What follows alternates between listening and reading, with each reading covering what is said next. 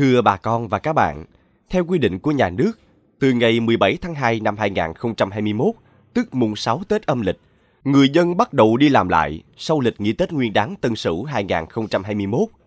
Dù hiện nay tình hình dịch COVID-19 vẫn còn đang diễn biến rất phức tạp, nhưng hầu hết mọi người đã khẩn trương bắt tay vào công việc trên tinh thần vừa làm việc vừa phòng dịch theo thông điệp 5K của Bộ Y tế.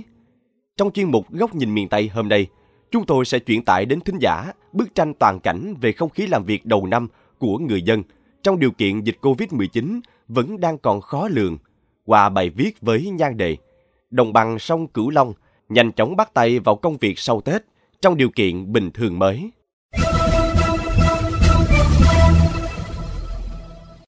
Mới đây, trong cuộc họp thường trực chính phủ đầu năm bàn về tình hình Tết, triển khai các nhiệm vụ trọng tâm sau Tết và công tác phòng chống dịch COVID-19, Thứ trưởng Nguyễn Xuân Phúc đã nhấn mạnh phải có quyết tâm cao hơn ngay từ đầu năm, không để tình trạng đầu năm thông thả, cuối năm vất vả, không để tháng Giêng là tháng ăn chơi. Tại đồng bằng sông Cửu Long, sau dịp nghỉ Tết cổ truyền 2021, người dân các tỉnh thành nơi đây đã khẩn trương bắt tay vào công việc để khởi động một năm mới. Sáng ngày mùng 6 tức 17 tháng 2, hầu hết các doanh nghiệp đóng sửa chữa tàu thuyền ở khu vực ven sông Tiền thuộc các xã Bình Đức, Kim Sơn, huyện Châu Thành, tỉnh Tiền Giang, trở lại ngày lao động đầu tiên sau Tết với khí thế rất sôi nổi. Tại các khu công nghiệp Mỹ Tho, Tân Hương, Long Giang, cũng có nhiều doanh nghiệp chọn ngày mùng 6 Tết để khai trương, đồng thời thực hiện các chương trình lì xì đầu năm liên hoan nhẹ để khuyến khích tinh thần làm việc cho người lao động. Ông Võ Tấn Lộc, giám đốc công ty trách nhiệm hữu hạn Trương Lộc tại xã Kim Sơn, huyện Châu Thành cho biết, ngày mùng 6 Tết, có gần 100% công nhân trở lại phân xưởng để tiếp tục đóng 3 con tàu có trọng tải trên 1.000 tấn, sớm hạ thủy trong tháng 3 tới. Các tiểu thương tại thị trấn Mỏ Cày Nam, tỉnh Bến Tre đã bắt đầu buôn bán náo nhiệt trở lại trong ngày đầu khai trương. Chị Huỳnh Thị Ngọc, chủ một cửa hàng buôn bán điện thoại tại thị trấn Mỏ Cày Nam cho biết, dù có phần lo lắng về tình hình dịch COVID-19 trước diễn biến phức tạp những ngày qua, nhưng người dân vẫn bắt đầu buôn bán trở lại rất sớm sau kỳ nghỉ Tết. Mùng 6 là ta thay tư người ta bán lại hết mấy công ty điện thoại người ta vẫn đi bán bình thường hết rồi. Ngân hàng hôm nay cũng mở cửa bán bình thường, bưu điện vẫn mở cửa bình thường, nói chung là bình thường hết. Vé số đồ này kia người ta đi vẫn đi bán bình thường. Nhưng mà người ta đi người ta đeo khẩu trang, người ta sát khuẩn. Tại các vùng ven biển, người dân cũng bắt đầu ra khơi đánh bắt từ rất sớm sau những ngày nghỉ Tết. Trên tuyến đê biển Tây thuộc xã Khánh Hải, Khánh Bình Tây, huyện Trần Văn Thời, tỉnh Cà Mau, Thời điểm này, nhiều người dân địa phương đang tận dụng một phần mặt đê để phơi cá cơm. Mấy ngày qua, sản lượng cá cơm đạt khá nên bà con rất vui. Đặc biệt, cá cơm khô đang có giá trung bình khoảng 100.000 đồng một ký, giúp bà con có lợi tương đối cao. Ông Nguyễn Văn Huyến, ngư dân địa phương chia sẻ. À, trong một năm qua thì à, bà con ngư dân của chúng tôi đánh bắt à, dầu thì cũng bình ổn, để đỡ cho ngư dân của chúng tôi rồi à, thứ hai nữa thì đánh bắt thì có cái giá cả thì nó hơi à, xuống thấp quá. À, trang trải cho gia đình trong cuộc sống trong năm cũng được. Bây giờ tới cá cơm thì cá cơm thì bà con đánh bắt chung rồi bây giờ cũng nai rai thì ngày mỗi người thì thu nhập ừ, trong một chiếc, ờ, chiếc ghe sáng ra mà chiều vào thì cũng kiếm khoảng được vài ba triệu. Trong kỳ vọng của chúng tôi năm nay là bước qua à, năm mới chúng tôi cũng mong sau à, thời tiết thuận hòa, giá cả thị trường nó cũng à, được tăng lên thêm một so với năm ngoái cho nó có cái ổn định để no cho cuộc sống từ mùng 6 Tết, tức ngày 17 tháng 2 cán bộ, công chức viên chức và người lao động của cơ quan hành chính, sự nghiệp, tổ chức chính trị, tổ chức chính trị xã hội cũng đã bắt đầu làm việc trở lại tại cuộc họp giao ban với các ngành để nghe báo cáo tình hình sau Tết Tân Sửu 2021 và đầu năm mới. Ông Lê Quang Mạnh, Bí thư Thành ủy Cần Thơ nhấn mạnh, nhằm tiếp tục thực hiện cao độ mục tiêu kép là vừa phát triển kinh tế, vừa thực hiện các biện pháp phòng chống dịch COVID-19,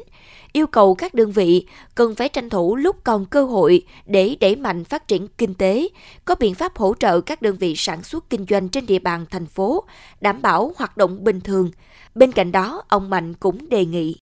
nhất là đề nghị các cơ quan các đơn vị thì chúng ta bắt tay triển khai các đơn vị nhanh chóng đưa hoạt động trở lại bình thường bắt tay vào công việc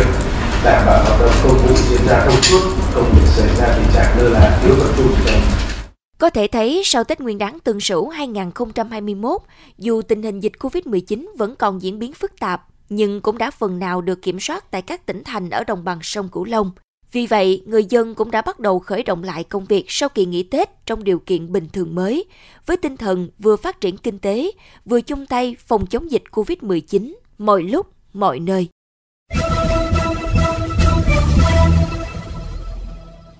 Thưa quý thính giả, sau Tết, người dân tại đồng bằng sông Cửu Long đã nô nức trở lại công việc thường nhật. Có thể thấy, hiện nay dù tình hình dịch COVID-19 tại đồng bằng sông Cửu Long cơ bản đã được kiểm soát, dù vậy, mỗi người dân đều không được chủ quan lơ là trong phòng dịch COVID-19, dù là chỉ một chút. Bởi hậu quả sẽ khó lường nếu virus SARS-CoV-2 vô tình lây ra cộng đồng.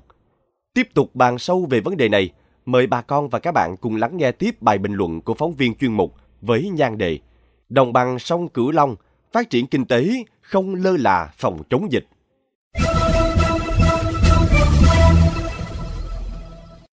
Năm nay có lẽ là cái Tết chưa từng có đối với nhiều người Việt Nam nói chung và người dân đồng bằng sông Cửu Long nói riêng. Nếu như những năm trước, vào dịp Tết cổ truyền, người người sẽ háo hức chuẩn bị mọi thứ để về quê đón Tết, thì năm nay, trước diễn biến quá phức tạp của làn sóng dịch COVID-19 thời điểm cận Tết, nhiều người không thể về quê, thậm chí phải chịu cách ly 21 ngày để chống dịch. Đối với những người có quê ở những vùng có dịch thì cũng phải trả lại vé xe, vé tàu hay vé máy bay vì không thể về nhà được.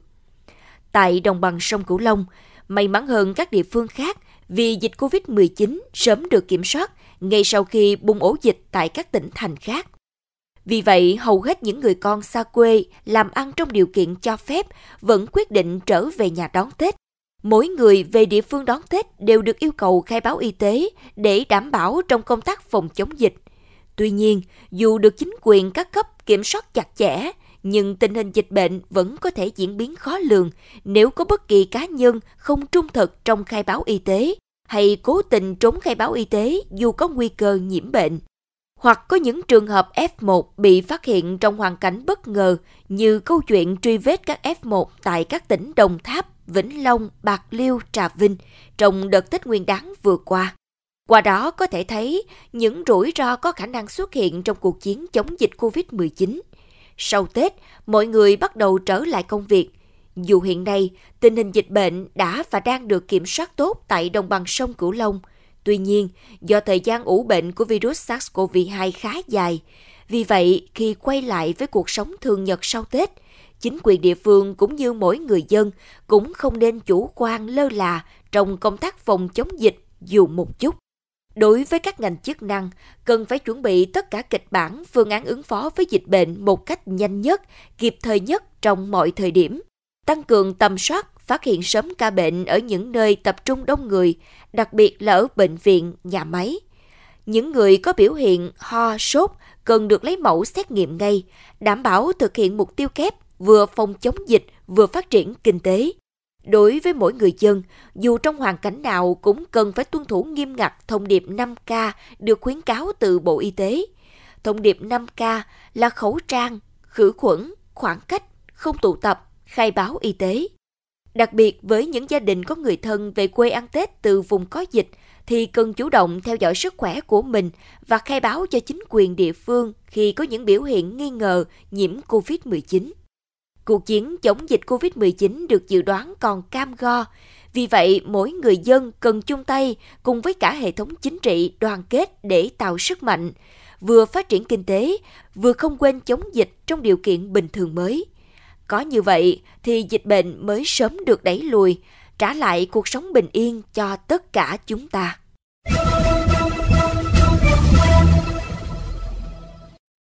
Đến đây, chuyên mục Góc nhìn miền Tây trên Mekong FM 90MHz cũng xin được khép lại. Những vấn đề bất cập tại địa phương xin vui lòng gửi về địa chỉ thư ký mekong 90 a gmail.com. Tấn Khoa và Hà Hương cảm ơn bà con và các bạn đã quan tâm theo dõi. Xin chào và hẹn gặp lại.